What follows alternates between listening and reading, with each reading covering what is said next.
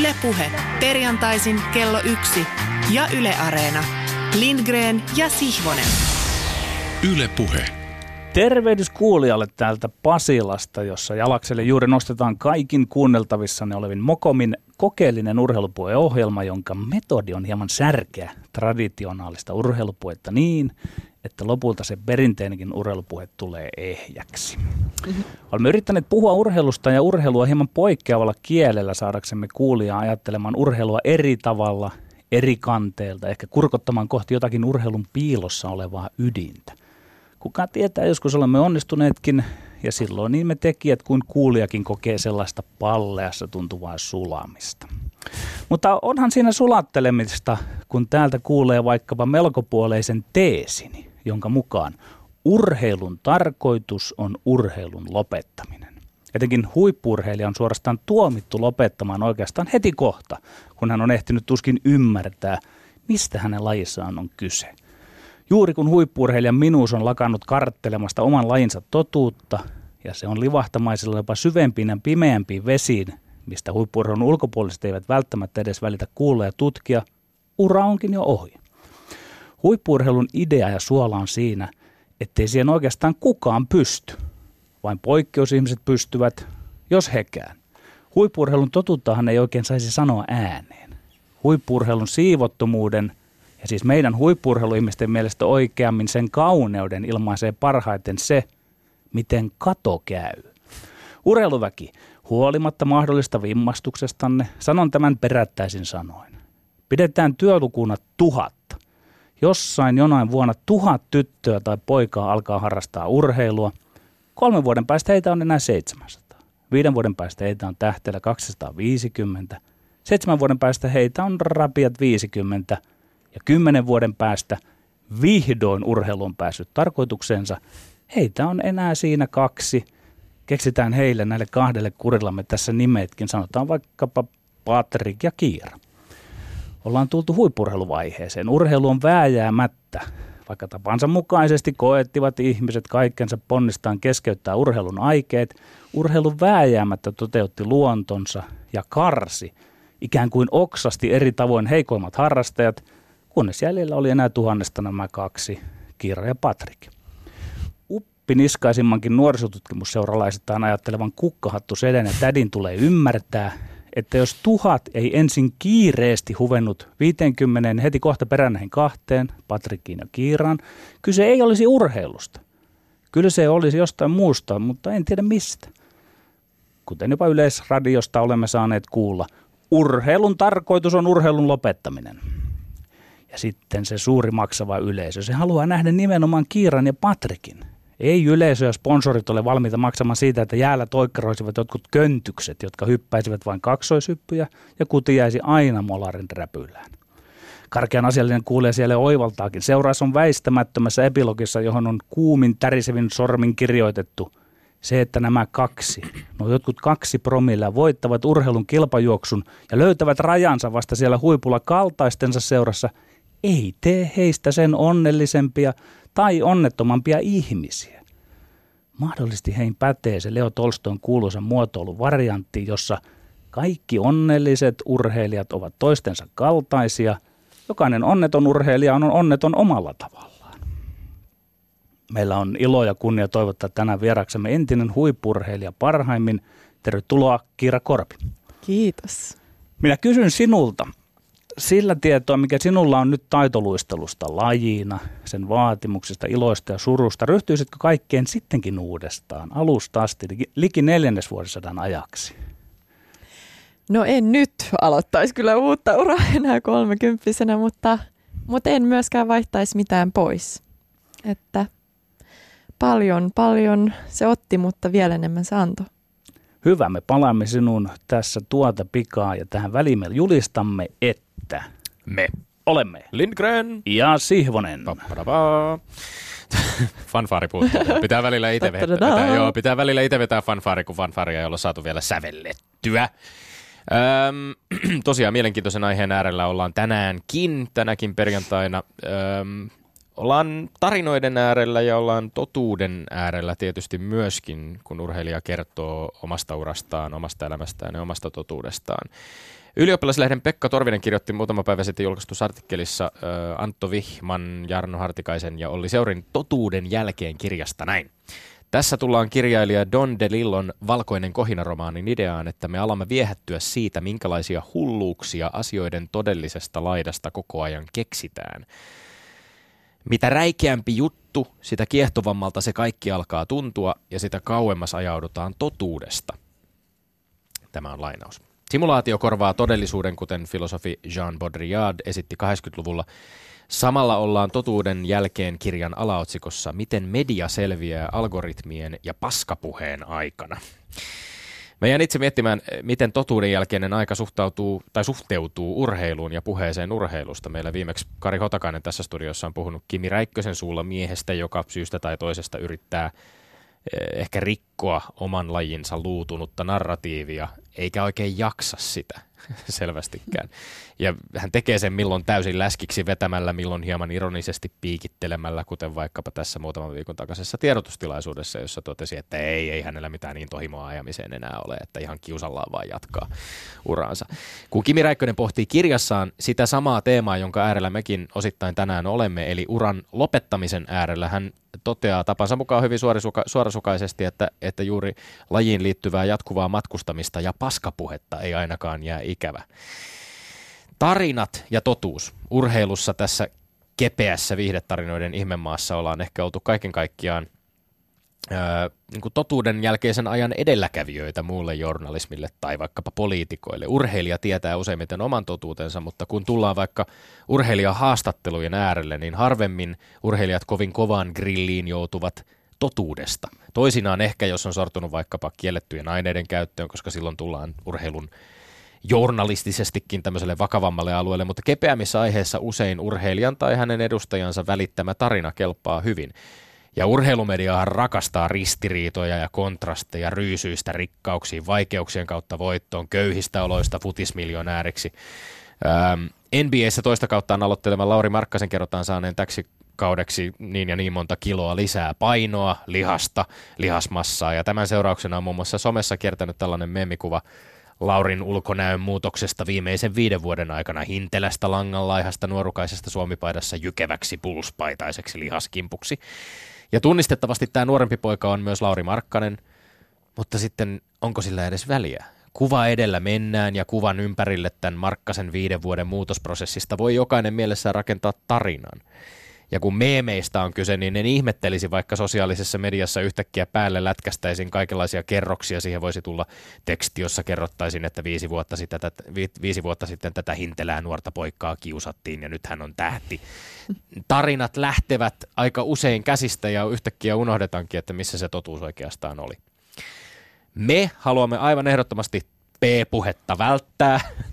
Vaikka tämä seuraava osiomme se sisältääkin toisinaan jotain viihteellisiä elementtejä ja kenties on ihan aiheellistakin kysyä, kuten moni tuolla kaduilla tai kahviloissa tekee, kun tulee ohjelmastamme puhumaan, että olemmeko me ihan oikeasti aina sitä mieltä, mitä näiden kärjistettyjen kysymyksen asettelujen äärellä julistamme olevamme. Ja siihenhän voi kukin väittelijä vain vilpittömästi itse vastata. Petteri näyttää ainakin nyt ilme sellainen, että aivan täysin tosissaan hän seisoo omien näkemystensä takana ja kohta me kuulemme, mitä ne ovat, koska aiheemme ovat tänään seuraavanlaiset. 1. Helsingin jalkapalloklubi varmisti 29. Suomen mestaruutensa jo 4 kierrosta ennen Veikkausliigan loppua.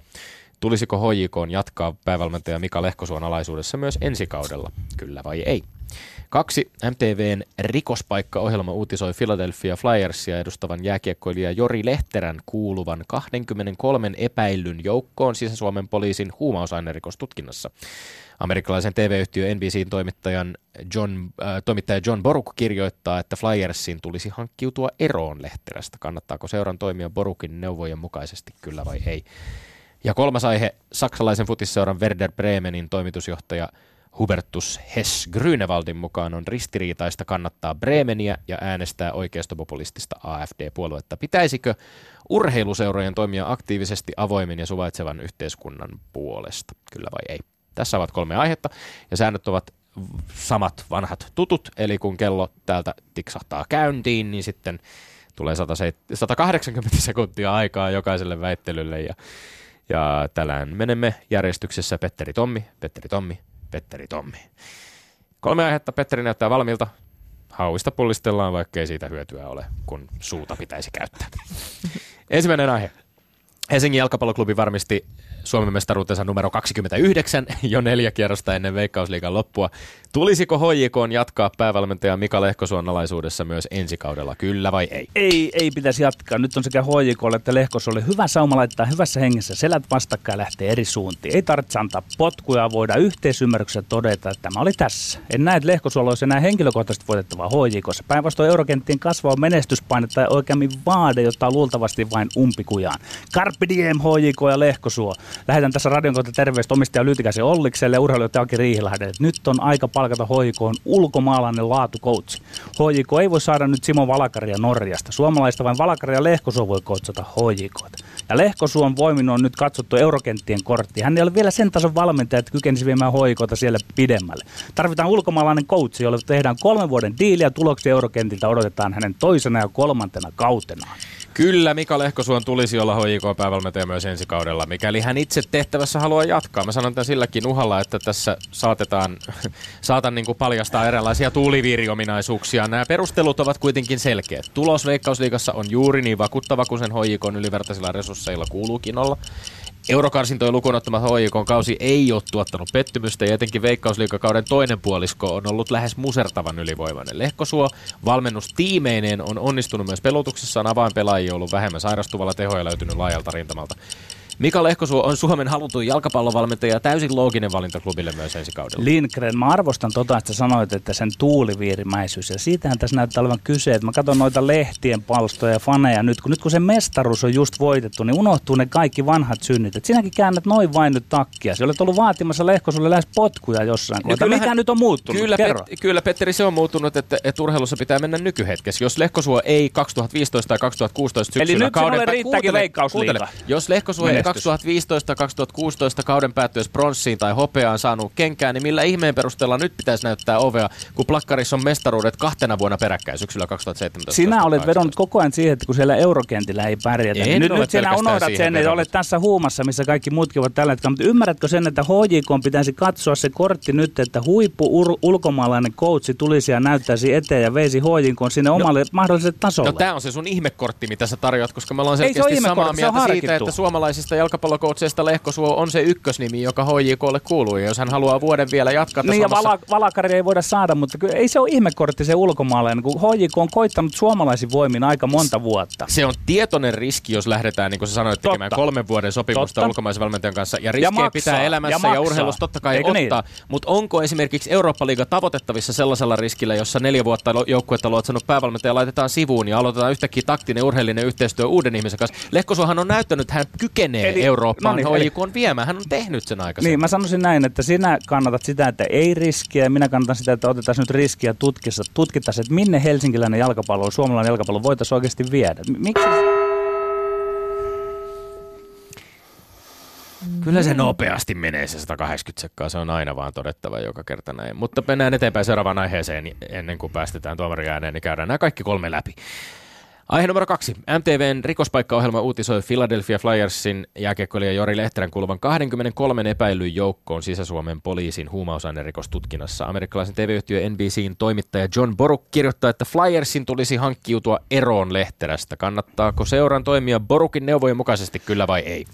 Ei todellakaan kannata toimia Borukin ohjeiden mukaan. Jos vähänkin katsoo, mitä tämä herra Boruk on mennyt sanomaan. En ole enemmän tekopyhää ja opportunistista tekstiä lukenut vähän aikaa. Eikö se Borukin ennennäkemätön retoriikka perustunut ennen muuta siihen, että koska Lehterä on vain keskinkertainen pelaaja, hänet pitää ikään kuin varmuuden vuoksi pistää pihalle. Tämä pöllöpää tulee tarkoittaneeksi, että jos kyse olisikin Philadelphia Flyersin tähtipelaajasta, vaikkapa Claude Girouxsta, pitäisi tehdä eri ratkaisu ja jäädä ikään kuin kärkkymään odottamaan tuomioistuimen tuomioita. Karmeita. Pelkkä rivimies. Rivimies. Niin Boruk perusteli kantaansa.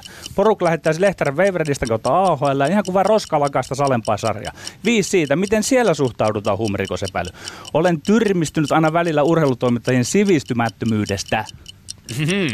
Kyllä, Flyersin kannattaisi kuunnella Borukia ja harkita tarkkaan, minkälaisen riskin se haluaa Lehterän kanssa ottaa. Käytännössähän homma menisi tosiaan niin, että Lehterä laitetaan waivers-listalle, josta hänet voi sitten mahdollisesti toinen seuraa napata, ja jos näin ei käy, niin sitten edessä on farmikomennus. Jori Lehterän kannalta nämä Borukin sanat pitää harmillisesti paikkansa, Petteri. Hän ei ole sen luokan tähtisentteri NHL-liigassa, että Flyersin tarvitsisi ripustautua mieheen kiinni. Ja oletettavaa on muutenkin, että tämän tasoisen huumausaineen rikosvyyhdin keskelle joutunut pelaaja ei taatusti kykene keskittymään tai saamaan itsestään kaikkea irti jäällä, joten pelillisestikin Philadelphia luultavasti tekee viisaasti siirtämällä Lehterän vähintään väliaikaisesti sivuun. Tommi, tämä on virkistävää. Nyt me saadaan tästä väittelyä. Sä oot Borukin teesien kanssa samaa mieltä, ja säkin ihan oikeasti nostat esiin sen, että minkä tason pelaaja. Sinä oikeudenmukaisuuden, tasa-arvon perikuva ja kannattaja. Ja sulle on sillä merkitys, että minkä tasoinen pelaaja Lehterä on, ja hän saa sen takia nyt sitten jonkunlaista kohtelua sinunkin mielestäsi. Tässä on kaksi puolta. Tässä on pelillinen puoli, ja sitten siinä on myöskin imagopuoli. Ja surullinen totuus on se, että lähes 100 varmasti NHL on täynnä pelaajia, paljon kovempia, paljon isompia tähtipelaajia, jotka vetää ties mitä kiellettyä aineita, ei pelkästään jotain satunnaista kohteliviivaa. Totta, tästä pitäisi puhua oikeasti enemmän. Tästä ollaan samaa mieltä. Ja nyt Lehterä, joka on joutunut Suomessa poliisin syyniin, saa kärsiä oletettuja virheidensä seuraukset, mutta tämmöinen pelkkä huumausainerikosepäily on niin Suomessa kuin Yhdysvalloissakin sellainen asia, jonka kanssa seuraorganisaatiot ei uskalla lähteä leikkimään. Kyllä, ja kyllä. Se on spekulaatio, niin, että uskaltaisiko ne lähteä leikkimään, jos kyseessä olisi Claude Giroux tai joku isompi stara. Niin, toi minua nyt tässä riso, että sinäkin ehdotat, että Lehterä voidaan sen takia nyt suoraan heittää sivun, koska hän nyt ei ole mikään huippupelaaja. Se oikein niin kuin, minä olen hämmästynyt. Ei se, totta kai se on pelkkä epäily, ei ole tietenkään oikeusvaltion tai syyttömyysolettaman näkökulmasta mitenkään mutkaton juttu, mutta mä olettaisin myös, että Philadelphia Flyersissa ei varmasti myöskään uskalleta tällaisessa tilanteessa täysin luottaa vain syytetyn sanaan, mikäli Lehterä pitää esimerkiksi omasta syyttömyydestään kiinni, tekee moderni urheilubisnestä ja siinä bisneksessä pitää varautua pahimpaan ja minimoida riski. Tästä me ollaan aika samaa mieltä, mutta miksi sä otat esiin sen, että minkä tasoinen pelaaja? Mun mielestä se on epäreilua. En minä sitä ottanut. Niin, mutta sinä yhdyt Borukin mielipiteeseen. Mun mielestä tämä on se heikko kohta tässä ja sinä puhut siitä waiver-listan kautta heittämisestä. Eli suorastaan imitoit tätä Borukia. Miten se viimeinen sana? Molemmissa viimeinen sana on osunut sulle tällä kertaa. Ei se mitään. Katsotaan, jos saisi viimeisen sanan seuraavaan väittelyyn, joka on aiheesta numero 3. Saksalaisen futisseuran Werder Bremenin toimitusjohtaja Hubertus Hess-Grünewaldin mukaan on ristiriitaista kannattaa Bremeniä ja äänestää oikeistopopulistista AfD-puoluetta. Pitäisikö urheiluseurojen toimia aktiivisesti avoimen ja suvaitsevan yhteiskunnan puolesta, kyllä vai ei? Ei, urheiluseurojen ei pidä toimia aktiivisesti sen enempää avoimien ja suvaitsevaisten kuin suljettujen suvaitsemattomien yhteiskuntien puolesta. Urheiluseuroille riittää, että ne tuottaa aktiivisesti laadukasta urheilua. Tähän on selkeä syy, miksi mulla on tämä kanta. Mä väitän, että urheilun suvaitsevaisuus, ja nyt tarkkana, se on jotain enemmän, paljon enemmän kuin se suvaitsevaisuus, jota viljellään poliittis-aatteellisessa retoriikassa. Urheilun suvaitsevaisuus on aitoa, rajatonta ja rannatonta suvaitsevaisuutta, jossa suvaitaan sekä suvaikkeja että rajakkeja. On radikaali ja karkea virhe, jos urheilun piiristä lähdetään jakamaan poliittisaatteellisella ohjeita ja suosituksia. Mä sanon tämän nyt painavasti. Saksalaisten, jos kenen pitäisi tähän tietää, jopa muistaa. Jos urheilu sotketaan tällaiseen poliittiseen peliin, siitä kärsii lopulta sekä urheilu että urheilua rakastavat ihmiset. Voi kumpa urheilu säilyisi maailman viimeisenä paikkana, joka ei jaa ihmisiä hyviin ja pahoihin. Kyllä, tietysti urheiluseurojen pitää sitoutua samoihin arvoihin avoimuudesta ja suvaitsevaisuudesta, jotka muutenkin kuuluu sivistyneeseen nykyyhteiskuntaan. Urheiluseurat ja liigat operoi samalla tasolla kuin yrityksetkin. Ei huippu-urheilumaailmassa voi ruveta 2010-luvun lopussa esimerkiksi ihan muina perussuomalaisina katselemaan rasismia tai äärioikeistolaista väkivaltaa tai sillä flirttailua läpi sormien. Modernit urheiluorganisaatiot tekee kaikkensa, että niiden omassa toiminnassa yhdenvertaisuuden arvot toteutuisivat konkreettisesti joka tasolla. Ja sitten jos niillä on riittävästi rohkeutta, ne satsaavat myös näiden arvojen promotoimiseen julkisuudessa, kuten nyt Werder Bremenin toimitusjohtaja on tehnyt, tai kuten vaikkapa TPS-lätkäorganisaatio teki Pride-kannanotollaan ex-toimarinsa Mika Eskolan johdolla 2017. Tämä on erinomainen lausunto Hess-Grünewaldilta. Tommi, sinulla on hyviä pointteja tuossa, mutta mennään nyt itseemme, sinun ja minun. Me olemme niin sanotusti parempia ihmisiä, tämmöisiä vihervasemmistolaisia. Saanko jatkaa? Vihervasemmistolaisia parempia ihmisiä, mutta miksei sinulle käy se suvaitsevaisuus, että me suvaittaisiin kaikenlaisia ihmisiä sinne urheiluun, eikä lähdetä ajamaan niitä, jotka on meidän mielestämme väärässä. Eli ihan vähän pitäisi rasismiakin hyväksyä siellä urheilukatsomoissa ja pelikentillä. En mä sano, että pitää rasismia hyväksyä, vaan kun ei oteta kantaa siihen asiaan, vaan antaa ihmisten tulla sinne ja hyväksytään kaikki ihmiset. Urheilu on viimeinen paikka tässä maailmassa, minne kaikki voisi vielä tulla, mutta nyt kun sitä ollaan jakamassa niitä. Me hyvät ihmiset tiedämme, mikä on oikein ja väärin. Kaikki voivat tulla ja myöskin kaikkien kuuluu uskoa, Petteri, täysin itsestäänselviin arvoihin, kuten yhdenvertaisuuteen ja jakamattomiin ihmisoikeuksiin, jotka kuuluu kaikille. Jos näitä arvoja ei allekirjoita, niin millä tavalla voi allekirjoittaa sitten tai kannattaa esimerkiksi urheilujoukkueita, jotka sanovat, että nämä arvot ovat meidän toiminnan ytimessä? Kyllä, mutta tästä päästään hyvin pian siihen, että yhteiskunnalliset kontekstit ovat historiallisesti milloin mitkäkin. Ja sitten niin kuin muistat, miten Saksassa kävi aikoina, niin nyt on aina se vaara siihen, että käy. Että nyt me ollaan länsimaisia arvoja, missä kaupallisuus, ylikaupallisuus, tämmöiset. Aina jos lähdetään kaivelemaan, sillä on ongelma. Parempi kuin urheilu pysyisi pois niistä. Voisiko olla, että urheilu ja politiikan, urheilu ja yhteiskunnan suhde ymmärretään Saksassa paljon syvällisemmin kuin sä luuletkaan? Että siellä nimenomaan tajutaan, että urheilun pitää olla hyvää ajava voima, ihmisoikeuksia puolustava voima, ja sen takia näitä kannanottoja. Hyvä, sait viimeinen sana. No niin, pieni jingle tähän väliin, että hengitys tasaantuu ja sen jälkeen kuulemme tuomarin mielipiteet päivän kisasta. Yle Puheessa Lindgren ja Sihvonen. Tässä oli vähän sellainen tunne, kun Kiira Korven reaktioita seuraili, että siinä niin kuin tennispallo, kun menee verkon yli, niin pää kääntyilee tuomarilla siinä verkon kohdalla samaan tahtiin. No niin, tässä ota suitset käsisi, tässä on aivan täysin vapaa tyyli. Näin vapaa ohjelma. Kyllä. Olipas mielenkiintoista, tuli melkein hiki itsellekin tässä. Mä oon tänne oikeastaan kirjoittanut. Ensimmäinen oli tasapeli. Eli siinä väännettiin HJK:ssa ja Mika Lehkosuon jatkosta. Kyllä, sitten toisen mä oon laittanut Petterin voittajaksi. Oho, ja sitten kolmannessa viimeisessä olisi Tommi voittajana, eli mä en nyt tiedä, mitä mä teen, koska tässä sä teet, on mitä sä haluat. Kyllä, nyt pitää pureutua. Niin, tilanne, että mä en tiedä. Ei hyväksytä. Meillä ei tasapelejä. Tämä unohtui sanoa ennen lähetystä, mutta me ei hyväksytä tasapelejä, joten no nyt pitää vähän pureutua argumentointiin. Joo, Petteri oli vähän tämmöinen hyökkäävämpi, mutta sitten toisaalta Tommi pysyi tuolla rauhallisena, erityisesti tässä viimeisessä mä... No, ehkä mun oma kantakin vähän vaikutti asiaan, mutta milläs perusteella? Mä nyt ehkä ulkonäön perusteella voisin jopa... No ei. Kato, sulla on sininen paita ja mulla on sininen paita. Ja sulla on sininen pullokin, niin, ja mä niin rakastan Suomea, vaikka mä en täällä asukkaan, niin... Ehkä sen takia nyt, hei Tommi. Tämä kansallinen värivalinta. Kyllä. Yllättäen. Suuret onnittelut.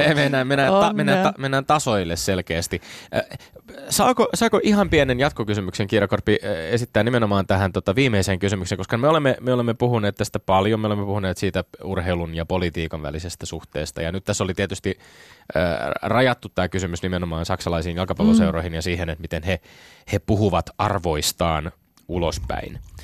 Miten entisenä huippu-urheilijana ja taitoluistelijana, miten sinä näet, että lajiliittojen tai seurojen tai urheilijoiden tämmöinen kantaa ottaminen yhteiskunnallisiin asioihin tai yhteiskunnallisista asioista puhuminen ylipäänsä, mikä sun oma suhde siihen on, että tulisiko sitä harrastaa enemmän? Suomessa se on niin kuin suhteellisen vähäistä kuitenkin olla. No ehkä joo. Tai ainakin tässä suhteessa nyt tässä Saksan jalkapallon tapauksessa niin ehdottomasti on sillä kannalla ja jotenkin ei urheilua politiikkaa voi täysin erottaa. Ja erityisesti kun puhutaan niistä arvoista, ei vaan niin kuin jonkun tietyn poliittisen, ehkä sellaisia ei kannata urheilijat tai urheiluseurat niin tiukasti ottaa, mutta tässä kun selvästi arvot on niin kuitenkin tärkeät ja kuitenkin toi tausta, mikä Saksassakin on. Niin tässä siis Hess-Grünewald ei ole ollut täysin yksin. Tästä on Johanna Nurling on kirjoittanut tästä kiinnostavan jutun. Iltasanomien Saksan futiskirjeenvaihtaja on kirjoittanut tästä kiinnostavan jutun, jossa myös todetaan, että RB Leipzigin valmentaja Ralf Rangnick ja SC Freiburgin valmentaja Christian Streich ovat myöskin ilmaisseet tällaisen halunsa kampanjoida yhdessä suvaitsevaisuuden puolesta ja rasismia vastaan, ja heidän mukaan on absoluuttisen tarpeellista näyttää, mihin kuulumme. Ja tämä on nyt selkeästi semmoinen väite, joka ainakin Petterin korvaan särähtää, että se mihin kuulutaan, että se olisi enemmän niin kuin semmoinen jakolinjoja tuottava asia. Niin. Olenko ymmärtänyt oikein? Olen ymmärtänyt varsin oikein. Mm.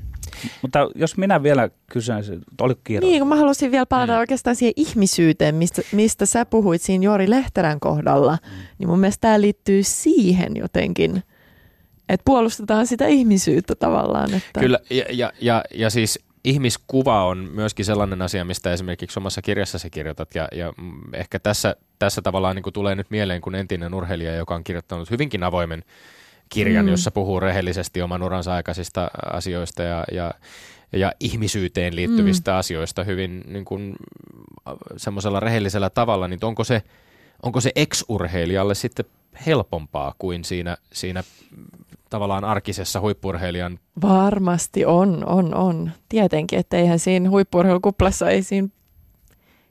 Tai ainakaan en mä pystynyt hirveästi mitään muuta ajattelemaan. Ja kaikki energia suunnataan pelkästään siihen omaan tekemiseen ja seuraavaan kisaan ja seuraavaan treeniin, että siinä yrittää minimoida tavallaan ne kaikki muut. Tässä tullaan ehkä siihen, mitä minäkin olen ajatellut, että nyt sitten uran jälkeen ehkä syytä ottaa enemmän niitä kantoja, että häiritseekö se urheilua. Sitten joukkuepallopelit on tietysti siitä hankala ulottuvuus, että arvotinkin siellä joukkueen sisälläkin on hyvin paljon erilaisia kantoja ja sitten niin. Se saattaa repiä sisältä. Mutta minulla tuli tuosta ensimmäisestä Lehkosuon valmentajakysymyksestä mieleen se, että kun olet tuossa...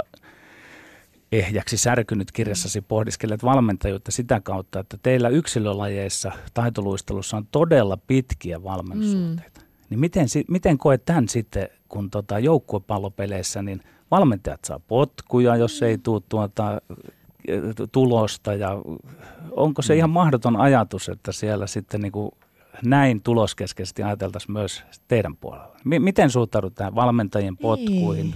Työurin pituuteen ja suhteeseen urheilijaan.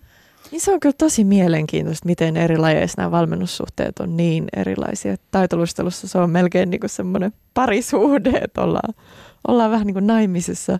Se valmentaja katsoo niin tiivis, että vaikea tavallaan kuvitella, miten noin. Että taitoluistelussa ehkä ennemmin joskus voi ajatella, että jopa se valmentaja antaa potkut sille luistelijalle, että jos se luistelija ei tavallaan mahdu sen valmentajan talliin.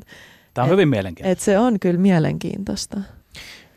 Huomasin, että meillä oli tämä riskiteema tavallaan tässä, että käsiteltiin oikeastaan sekä HJK:n että Philadelphia Flyersin, että myöskin osittain voisi ajatella tämän viimeisenkin aiheen kohdalla siitä, että ottavatko organisaatiot riskejä vai ei, onko uskallusta riskeihin. Kiinnostavia kysymyksiä. Ottakaa toki kantaa hashtagillä LS-puhe Twitterissä tai muuten näihin aiheisiin, jos haluatte niitä jakaa. Mutta piste meni tänne 5-2 värivalinnan mukaan. Petterilläkin on vähän sinistä paidassa, mutta ei tarvitse. Ei riittävästi. Housutkin on kyllä siniset.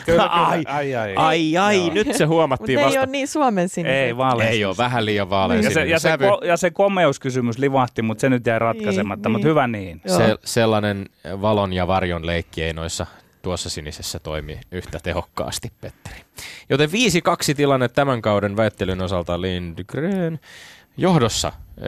Ensi viikolla uudet väittelyt ja uudet tuomaroinnit. Yle Puheessa Lindgren ja Sihvonen. No niin, Kiira Korpi. Tuossa Tommi otti mielenkiintoisella tavalla semmoisen riskiajatuksen esiin. Ja nyt kun olen lukenut tämän ansiokkaan kirjasi, jonka olet Jere Nurmisen kanssa tehnyt, niin minulla tuli siitä mieleen se, että sinäkin otit urasi loppupuolella ehkä aikamoisen riskin, kun halusit vielä kerran pärjätä, vaihdoit niitä valmentajiasi.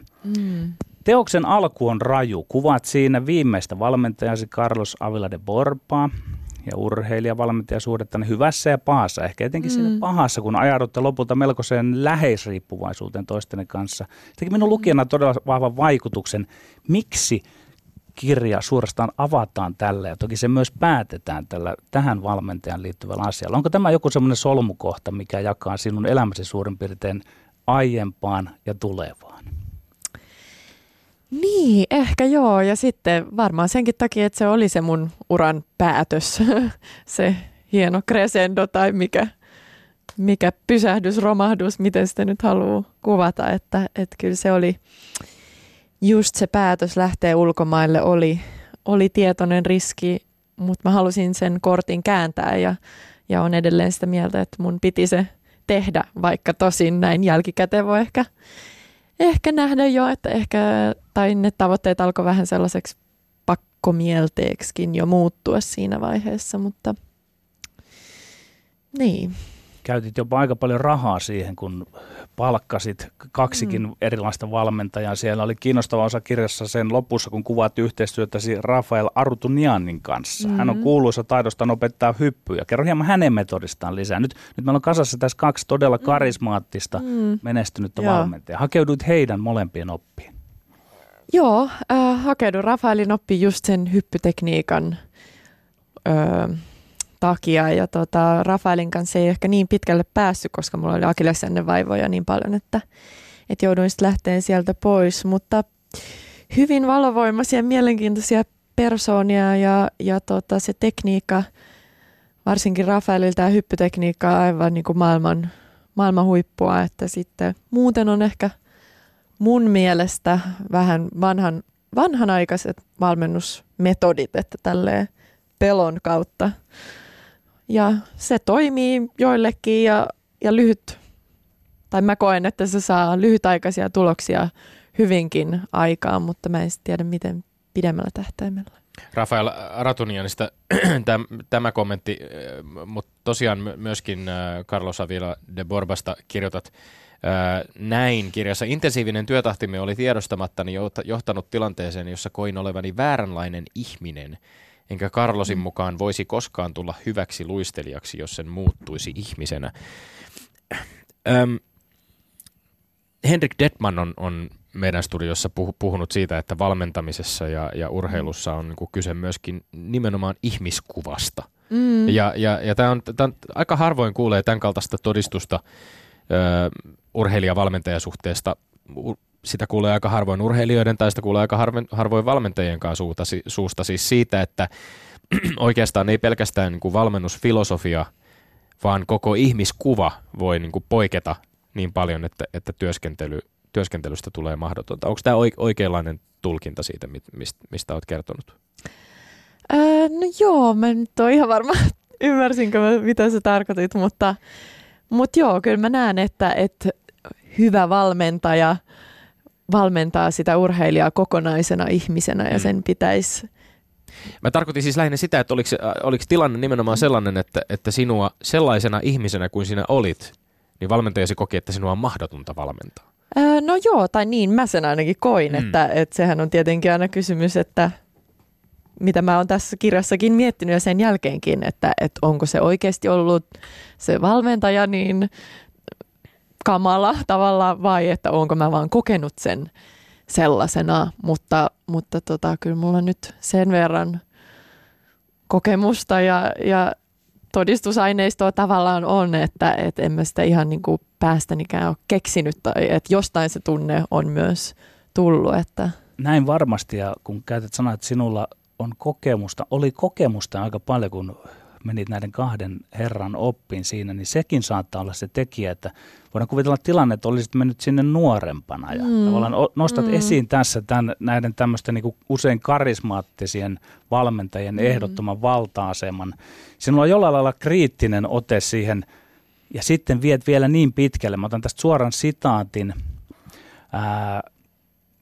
Löytyy semmoinen kohta, kun puhut siitä, en löydä nyt tässä sitä sitaattia, päädyt lausumaan liittyen osin näihin, ei juuri näihin herroihin, mutta kuitenkin, tämä on sitaatti, fyysinen, seksuaalinen, henkinen hyväksikäyttö ovat valitettavan yleistä taitoluistelupiireissäkin, niin jollakin tapaa siihen pitäisi voida puuttua paremmin. Ja tällä nyt ei viitata näihin valmentajiin, mutta viitataanko sillä siihen, että onko lajissa tällainen, että nämä valmentajat ovat niin kovassa asemassa, että he voivat tehdä melkein mitä tahansa? No osittain että kyllä varsinkin just Jenkeissä löytyy tällaisia varoittavia esimerkkejä, että siellä ne porskuttaa tälläkin hetkellä, valmentaa paljon nuoria ja lapsia, ja se on tavallaan jopa ihan yleisesti tiedossa, että niillä on todella hämärää taustaa ja hyväksikäyttöä monella eri tavalla, mutta että niin. Ei, tässäkään urheilu ei ole erillinen osa maailmaa, että niin kauan kuin kyllä tätä tapahtuu muuallakin, ja kaikki tämä Me Too-movement onhan se paljastanut urheilustakin. Nyt puhutaan Amerikassa vaikka tämä telinevoimistelulääkäriskandaali, että kyllähän sitäkin ihan pitkään yritettiin pitää siellä lajiliittojen toimesta ja siis nimenomaan näiden päättävien tahojen toimesta urheilussa. Ja sitten just se, mitä sä ehkä Petri sanoit aikaisemmin, kun niin nuorena nämä luistelijat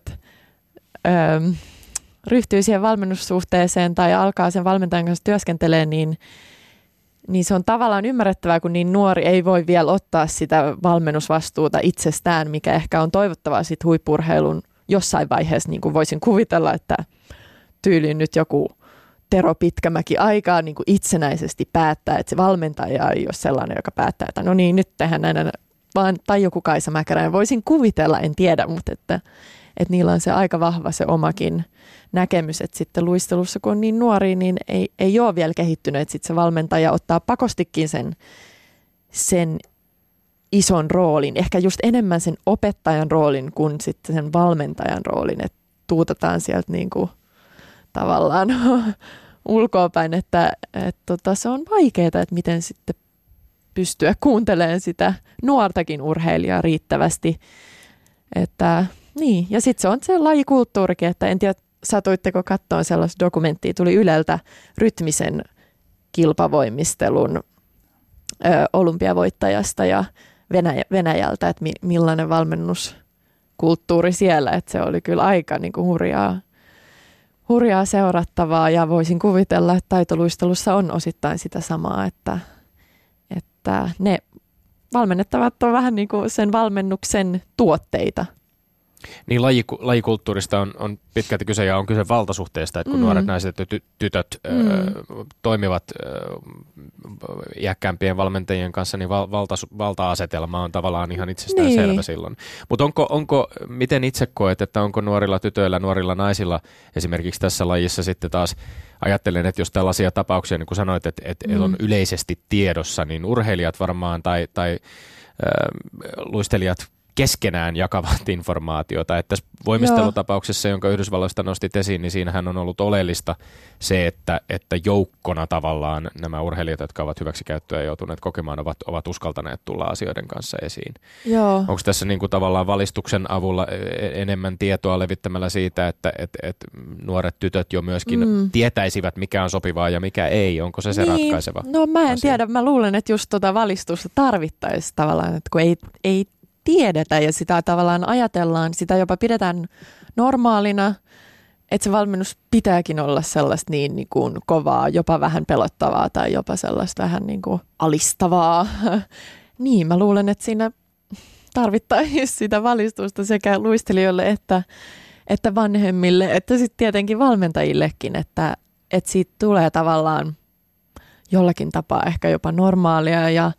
Ja olen myös havainnut sellaista, että siitä saattaisi tulla jopa toivottavaa, että vanhemmatkin ajattelee ja luistelijat, ehkä mäkin ajattelin jossain vaiheessa, että tämähän on vain niin hyvän valmentajan merkki, että mitä ankarampi on, että sitä niin kuin paremmin voi kehittyä tai muuta, että ei ole helppoja.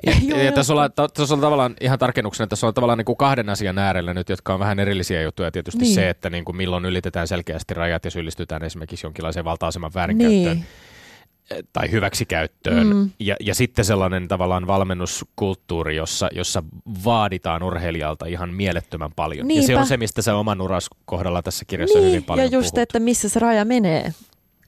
Mutta se on hyvä kyseenalaistaa sitä ja miettiä. Kyllä, ja sitten uransi varrella pääsit kuitenkin tutustumaan toisenlaisenkin valmentajia. Tässä on ihan pakko nostaa esiin kaksi nimeä, Marit Siromaa ja Susanna Haarla. Ja heissäkin oli eronsa. Kuvailepa näitä kahta valmentajia, jotka voi sanoa kuitenkin tekivät sinusta sinut. Niin, toki sinun kanssa yhteistyössä.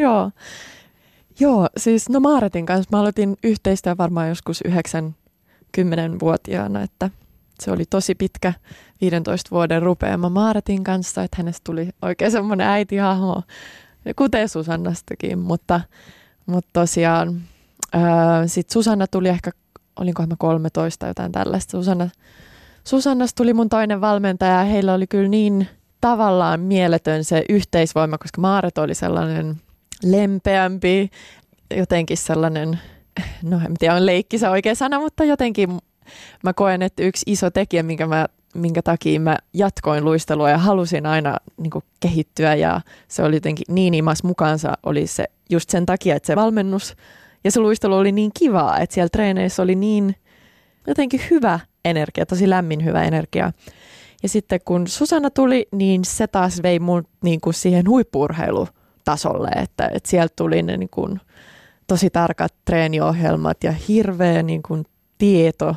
Susanna on käynyt tai kouluttautunut ihan kauheasti, että sieltä tuli taas sit niin paljon sitä tietopohjaa enemmän ja oheisharjoittelu vietiin ihan uudelle tasolle ja harjoitusmäärät nostettiin ja kaikkea, että en tiedä, olisiko musta niin huippua tullut sitten ilman Susannaa, että sitten Susannalla on vähän sama kuin mulla itsellä heikkous tai siunaus ja kirous samalla tämä yltiöpäinen kunnianhimo, joka sitten voi mennä välillä vähän ylikin. Kun ajatellaan sitä, että joku pääsee huipulle, niin siinä ei taida riittää sitten yksin, ei urheilijan kunnianhimo, vaan pitää olla myös valmentajalla. Molemmilla täytyy kohdata jossain lailla. Sinä olit oikea rämäpää lapsena. Miten samasta perheestä, siskosi Petra kuvataan tuossa kirjassa hyvin erilaisena ihmisenä. Sinä olet rämäpää. Mistä tällainen ero voi tulla?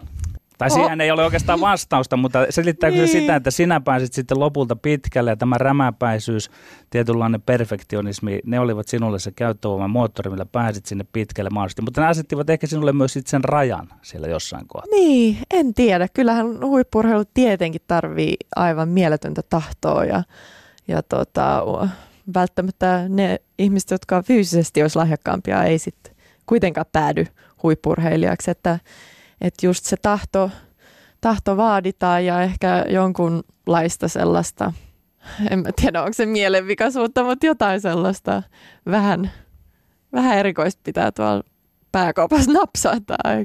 Niin ainakin semmoinen tietynlainen monomaanisuus, semmoinen, että ollaan yhden asian äärellä hyvin intensiivisesti, niin tuntuu toistuvan.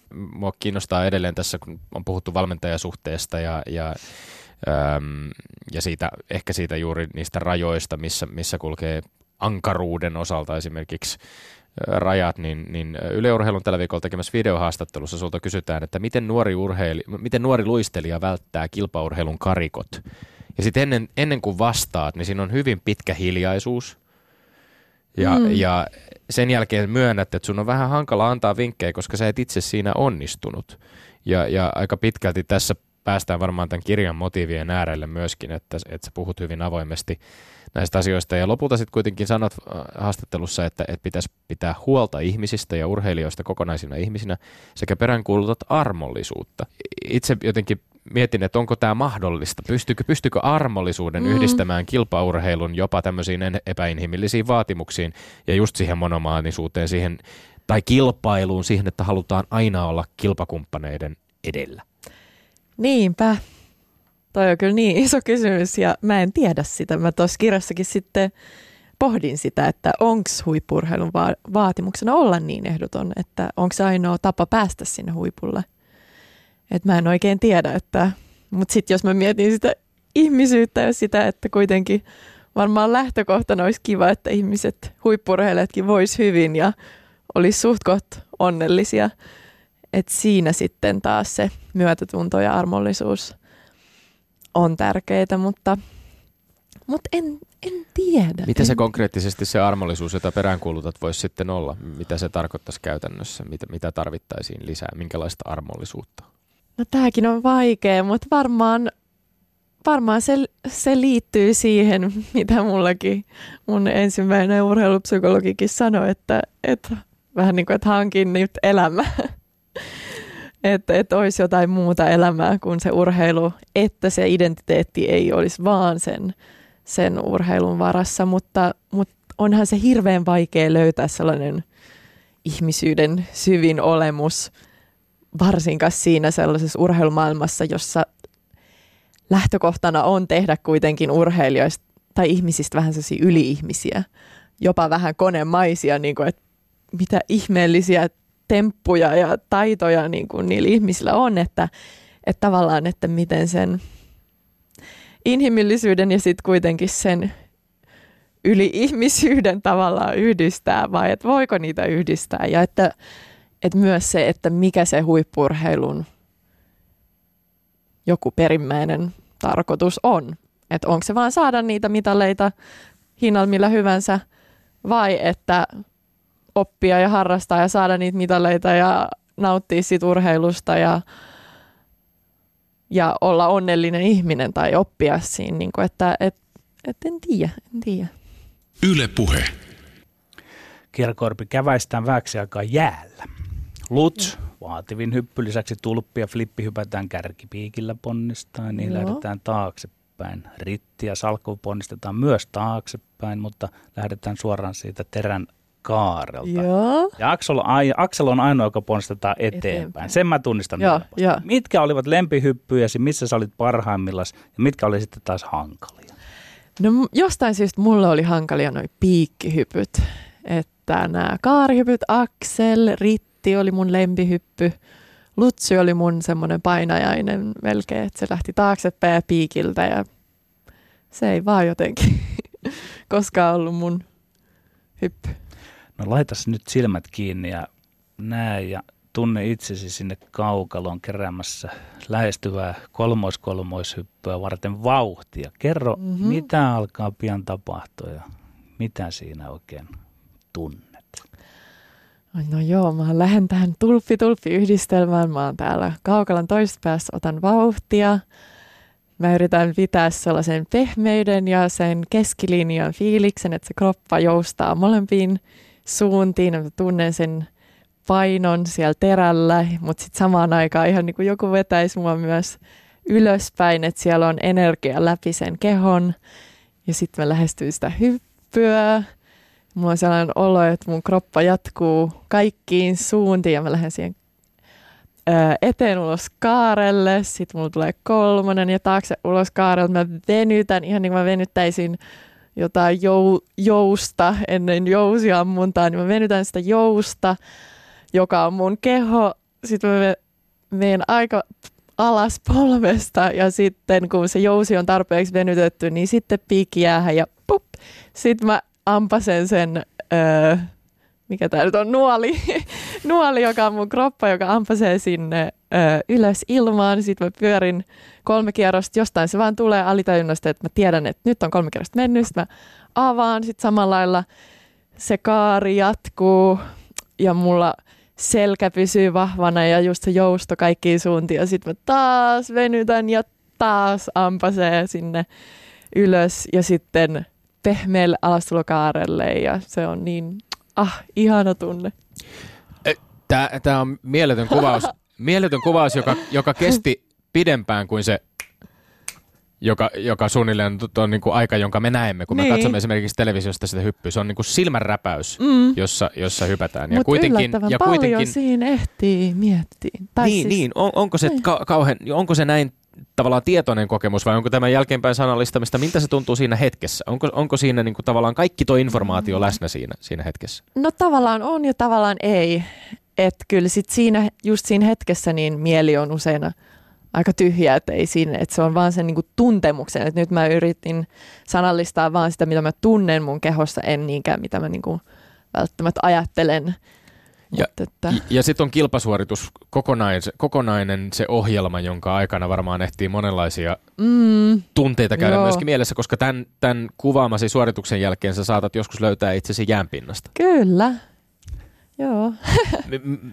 Onko kuvaa sitä hetkeä? Mun edesmennyt isäni tapasi sanoa, että mä tiedän, että hän piti taitoluistelusta ihan hirveän paljon, mutta hän ei melkein sietänyt katsoa sitä, koska hän pelkäsi niitä kaatumisia. Hänen empaattinen luonteensa ei kestänyt sitä, että hän joutuu todistamaan sen, kuinka ne pyllähtävät kerta toisensa jälkeen luistelijat. No kyllä mulla on jäänyt mieleen sen Vancouverin olympialaiset, kuitenkin mun uran yksi pääkisoista ja lyhytohjelmassa. Kaikki on valmis, 4 vuotta siihen treenattu ja sitten ensimmäinen hyppy lyhytohjelmassa. Mä tunnen jo siinä ponnistuksessa just tää Lutz, mun ei niin lempihyppy, niin lähtee vähän väärin se ajoitus liian aikaisin tai liian, en muista miten, mutta sitten se jää vajaaksi. Mä aivan suoralla polvella kaadun niin pahasti mun pakaran päälle. Mä ajattelin, että nyt mun repestää vitsin pakaralla ja se on tosi kiva. Mutta ei siinä, sit vaan sattuu ja vitsisti ja pakko vaan jatkaa silti. Ja sitten se taito olisi tullut tavallaan hienous, tavallaan ihan kauheus. Et siinä sitten hymyillään loppuohjelma, että ei mitään. Mutta niin, toisaalta se opettaa sitäkin, että pakko vaan jatkaa elämässä, mitä tahansa sattuu. Tästä Tommin edesmenneen isän katsojakokemuksesta pääsen äitiisi Priitaan sitä kautta, että kirjassasi kerrot, että äiti aika lailla jännitti niitä. Hän oli mieluummin siellä buffetin puolella myymässä jotain kuin katsomassa. Joo. Mutta minulla tulee äitistä siis se tärkeä seikka mieleen, että nyt tätäkin lähetystä kuuntelee monet taitoluistelijoiden vanhemmat. Äitisi ei käynyt katsomassa harjoituksia. Hänen suuhunsa laitettu oikein sitaatti siitä, että hän ei ollut vaatimassa koskaan valmentajilta mitään. Voisitko sinä nyt vahvistaa? Eikä isäkään muuten. Niin, eikä isä. Niin voisitko sinä nyt tässä kaikille kuulijoille vahvistaa sitä, että mikä taika ja hyvä puoli tässä asiassa? Voin vahvistaa mielelläni. Kyllä mä luulen, että se oli niin kuin aivan niin kuin valtavan hieno asia, mitä he niin kuin antoi mun tehdä sitä mun juttua ja mun valmentajille täysi luottamus siihen toimintaan. Ja niin, sitten se antoi kuitenkin sen, jossain vaiheessa se nyt oli ehkä mahdotonta, kun mä aloin menestyä niin hyvin, niin sitten mä aloin olla jo vähän se luistelija siellä kotonakin, mutta siinä nuoruudessa, siinä aikaisessa vaiheessa oli tosi tärkeää, että kotona mä olin Kiira ja Petra oli siinä ja ei ihan tavallista niin kuin perhe-elämää ja ei, luistelusta ei koskaan, että mun äiti ja isä ei koskaan mitään tavoitteita, että no mitä sä nyt haluat ja eikös nyt ja että ne tuli ihan multa itseltä ja varmaan sen takia ne jotenkin, varmaan sen takia mä niin tykkäsinkin luistelusta ja siihen tuli ne omat tavoitteet ja se oli se oma intohimo, että kyllä mä sitä suosittelen, ei sillä, etteikö vanhemmat saisi mennä sinne kattelemaan, mutta jotenkin, että... Mutta ei tarvitsisi harjoituksen roikkua siinä laidalla niin, ja olla vaatimassa valmentajien huomioon omalle tyttärelle ja niin edelleen. Niin, tässä tullaan nyt oikeastaan sen aiemmankin keskustelun äärelle, josta nyt on vähän julkisuudessa myöskin taitettu pestä sen suhteen, että kun olet puhunut hyvin avoimesti myöskin siitä niistä asioista, joita taitoluistelun lajikulttuurissa on ja jopa ehkä nostanut sellaisia tabuja esiin tavallaan tässä kirjassasi, niin esimerkiksi Susanna Rahkamo on ollut hieman näreissään näistä kommentista tai jollain tavalla suhtautunut vähän kriittisesti siihen, että onko nämä sellaisia asioita, jotka jollain tavalla saattavat niin kuin antaa väärää mielikuvaa tai haitallista mielikuvaa taitoluistelun imagosta. Oletko sinä, Kiira Korpi, joudutko sinä ajattelemaan myöskin, että mikä on taitoluistelun imago? Oletko edelleen monta vuotta useamman vuoden urasi loppumisen jälkeen myöskin niin kuin taitoluistelun lähettiläs? No joo, toivottavasti, jos mut kelpuutetaan, niin mielelläni. Mutta mitä mieltä olet Rahkamon kommenteista ja tästä? No mä luulen, että siinkin toimittaja oli aika vähän vetänyt mutkia suoraksi ja Susanna on mulle sanonut, että haluaa tietenkin kirjan lukea ja sitten antaa kommentteja vielä enemmän, mutta kyllä mä ymmärrän tuon tavallaan, vaikka tavallaan mä oon yllättynyt, että onko jotain tabuja, mutta sitten toisaalta mä mietin itteeni niin, eihän tällaisista asioista ole helppo puhua tai mitenkään miellyttävää tai mukavaa, enkä mäkään olisi mitenkään varmaan nostanut näitä esille, eli olisi tullut toi kirja ja sitä kautta niin kuin mahdollisuus jotenkin niin kuin enemmän puntaroida ja jotenkin, että niin, en tiedä. Jos saan sanoa kommentin tähän väliin, niin kyllähän tämä kirja Kiira ehjäksi särkynyt. Se on ymmärretty täysin väärin, jos siinä joku ajattelee, että lajia millään lailla niin sanotusti heitetään bussin alle, vaan tämä on nimenomaan sinun suhteesi sinun omalla lailla niin. kompleksinen suhteesi tähän lajiin, että niin. Se tuntuu hyvin erikoiselle, että keskustelu on lähtenyt siihen suuntaan, että olisit jollain lailla niin kuin lajilta ottanut jotain pois päinvastoin. Tällainen rehellinen urheilupuhe, voi sanoa kokeellinen urheilupuhe, niin sehän on uutta ja sitä tarvitaan. On hyvä oikeastaan niin kuin lasten ja nuortenkin tietää suurin piirtein, mihin ovat lähdössä, mutta ei heille tukemaan niin kuin sinulle kävi, koska niin. sinä olet sinä. Niin, niin. Ja olen mä monelle toimittajalle sanonut tämän viikon aikana, että varmaan toi sama tarina olisi voinut käydä, jos mä olisin ryhtynyt viulunsoittajaksi tai miksi tahansa muuksi, että ei se luistelu nimenomaan ole se mörkö, mutta varmaan, niin, ehkä se on se häpeä. Jotenkin sananakin kauhean sanonut häpeä, eikä sitä, niin kuin se jotenkin luistelu tai urheilumaailmaan.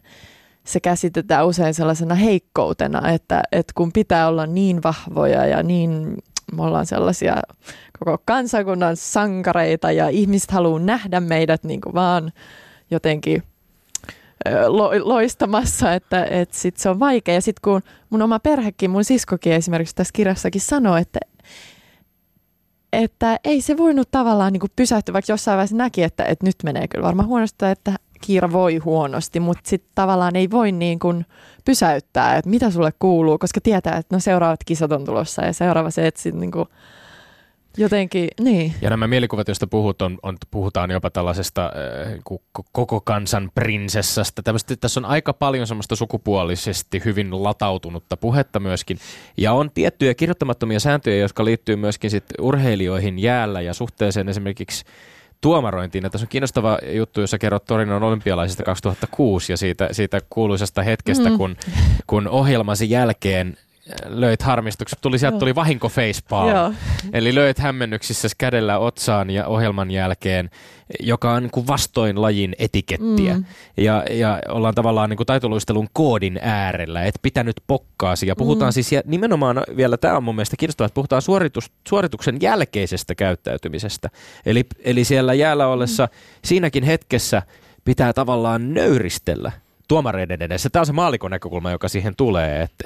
Miten sä itse sen koet? Niin, mä en tiedä, onko toi nöyristellä sitä. Ehkä taitoluistelussa ajatellaan, että se on niinku kunnianosoitus yleisöä kohtaan, että vähän niin kuin balettitanssia ei myöskään, jos vaikka mokaan kun piroitin, niin siinä voi näyttää.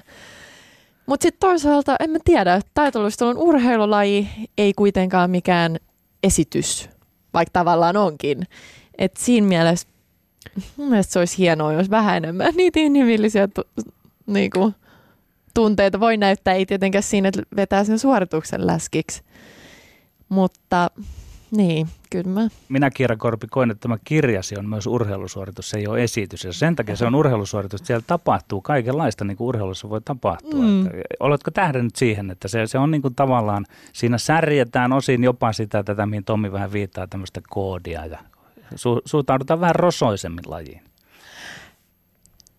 Niin kai, en mä tiedä. Mä oon vaan jotenkin ajatellut, että mä nyt kerron elämäni tai tarinani tai tästä urasta niin kuin rehellisesti ja niin, tällaiseksi se nyt tuli.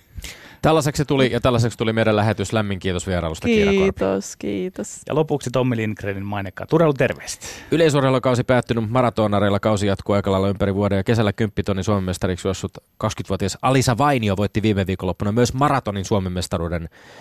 Toiseksi tullut Suvi Miettinen jäi yli 14 minuuttia miesten kilpailussa, Alisa Vainio olisi ollut 4. Tämä nuori juoksija on todellakin tehnyt paluu. Me olemme Lindgren ja Sihvonen, pysykäähän tyylikkään. Kansi kiinni ja kuulemiin.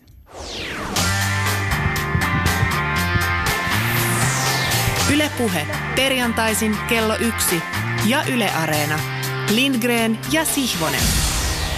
Yle Puhe.